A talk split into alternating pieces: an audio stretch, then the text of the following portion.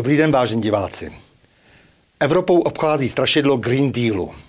Vedle naprosto absurdních protikovidových opatření vede také politika tzv. Zeleného údělu k masivní sociální degradaci a k likvidaci důstojných životních podmínek nejen sociálně nejslabších, ale i k praktické likvidaci středního stavu. Stále rostoucí ceny energií, zaviněné nekompetentní a zároveň zle motivovanou zelenou politikou, zdraží totiž všechno a všem. Euroservilita našich politiků, známých tím, že stahují kalhoty, když brod je ještě daleko, nás však již mnoho let před zveřejněním oné slavné zelené dohody pro Evropu nasměrovala do různých zelených tunelů s mafiánským pozadím. Z části z nich se utkal i můj dnešní host, který není nikdo jiný než bývalá předsedkyně Energetického regulačního úřadu a zakladatelka institutu Aleny Vitáskové, Alena Vitásková. Vážená paní Aleno, byste už před deseti lety zpochybnila celou tu masivní podporu obnovitelných zdrojů. Chtěla se změnit zákon a mělo to samozřejmě potom vliv na váš život. Co se pak dělo? Tak když to vezmu od začátku, tak ano, upozornila jsem na to, že podpora pro obnovitelné zdroje je překompenzovaná, že je nadměrná a že vyvolá vysoké ceny energii a nerovné podmínky pro ostatní energetické zdroje. Popsala jsem takzvaný tunel do veřejných financí v prostřednictvím v té době to byly solární elektrárny, fotovoltaické elektrárny a začalo se dít něco, co asi běžný člověk nedokáže vůbec pochopit, protože jsem byla osm let stíhána za zvlášť závažné zločiny ve dvou případech. Osm let jsem chodila po soudech, byla jsem dehonestovaná, vláčena médií, v médiích, veřejnoprávních musím podotknout. Byla jsem zostuzována, byla jsem likvidována zaživa s jediným cílem, ať okamžitě opustím Energetický regulační úřad a přestanu dělat to, co dělám. To znamená, že jsem jednala ku prospěchu společnosti, ve veřejném zájmu, to, co vlastně Energetický regulační úřad by měl vykonávat. To, že se proti mě postavila i část politického spektra, protože to pronásledování bylo neskutečné. Policie několikrát dělala zátahy na našem úřadu. To přijelo třicet policistů, kontrolovali, já nevím, co kontrolovali. Prostě zničili mě osobní život, pracovní život, rodinu, úplně všechno, co jsem budovala od svých sedmnácti let, protože od sedmnácti let jsem pracovala a studovala při zaměstnání. A toto všechno se snažili zničit ve vykonstruovaných, vymyšlených případech, což nakonec po těch osmi letech, jeden případ se táhl souběžně, běžely některé, takže pět roků, sedm roků. Nakonec to skončilo naprosto zprošťujícím rozsudkem, že se nejednalo o žádné trestné činy, ne že nebyly důkazy. Nejednalo se o trestné činy. Oni si to vymysleli. A víte, takže... ale víte, ne, to já ještě musím říct. Víte, musím. A víte, jak to bylo? Policista, který mě vlastně stíhal, nějaký Pinka, byl pak povýšen. Státní zástupce Mezlík, který si to vymyslel všechno, protože ta obžaloba, kdyby znal zákony, tak musel vědět, že mě nemůže obžalovat v této věci. Byl, pový, byl povýšen. Jo? Takže, takže... Organizovaný zločin prorostl do státní správy. To je zcela evidentní. To, to je... Takže zapravdu jste byla vláčena, to už ano. Je dnes téměř pravidlem. Ale řekněte mi, vy, vy jste při svém institutu založila eh, skupinu odborníků, která má výmluvný název Energie není luxusní zboží. Ano. Co tím sledujete? Co se bude dít? Tak k tomuto podnětu jsem přistoupila, když skutečně začala vrcholit krize, kterou jsem předpokládala už před řadou let.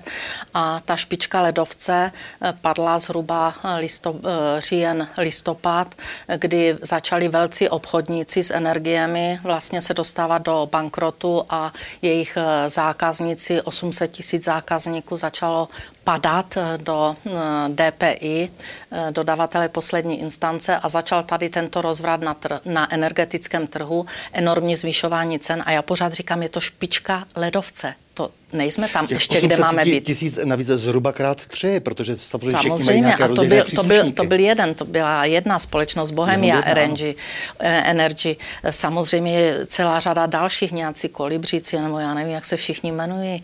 A tady tento první trend vlastně pádu přinesl vysoké zdražení cen energií najednou, protože je pravda, že ti dodavatelé poslední instance museli rychle zajistit energii pro tady tyto občany. A v této chvíli už jsem věděla, že se to bude propadat dál a dál hlouběji. Jsme na začátku toho tunelu. A tak jsem při institutu vyzvala odborníky, kteří by se chtěli připojit, že není možné to už nechat jenom tak a je nutné, abychom veřejnosti sdělili, že to lze napravit, i když už je ta náprava měla být skutečně před těmi deseti lety, ale že stále je možné napravit a zabezpečit, abychom nepadli do energetické chudoby.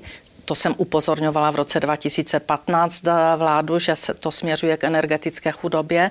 Teď už je to energetická bída.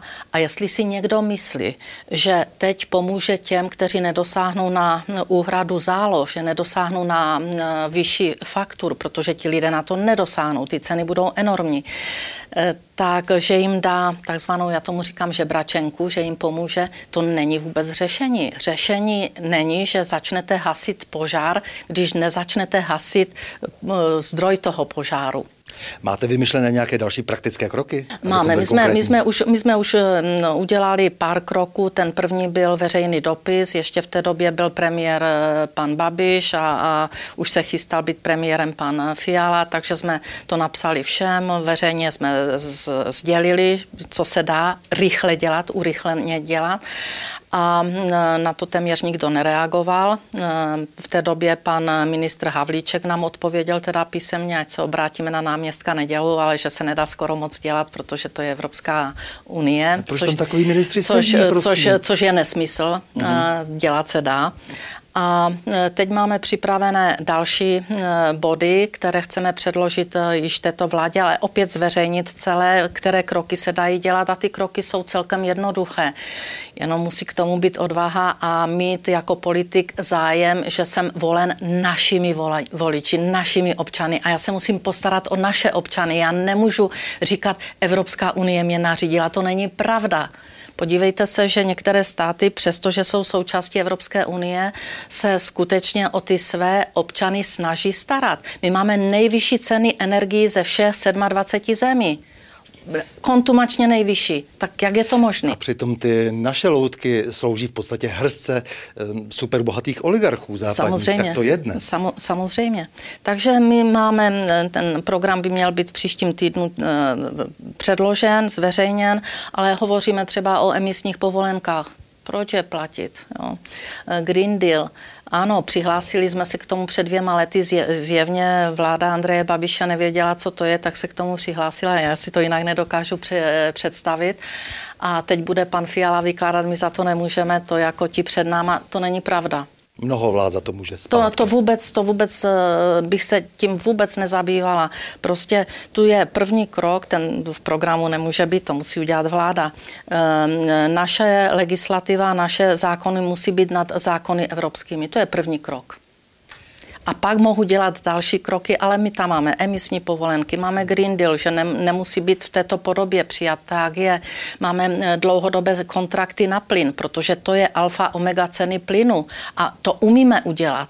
Pokud budeme chtít, přestože jsme si rozhádali Rusko úplně do bezvědomí, snažíme se z nich na, jim nasazovat psí hlavu, což na druhé straně ty státy západní kývou hlavou, ale vy, vy, vy, vydají dva Boeingy, které tam vyrazí z jejich opodní jednají, a, a už tam přebírají ano. naše kontrakty. Takže dlouhodobý kontrakt. Ještě dostaneme. Ano. Já vám zatím, milá paní Aleno, děkuji moc za rozhovor a s vámi, milí diváci, se těším na další pokračování cyklu O čem se mlčí.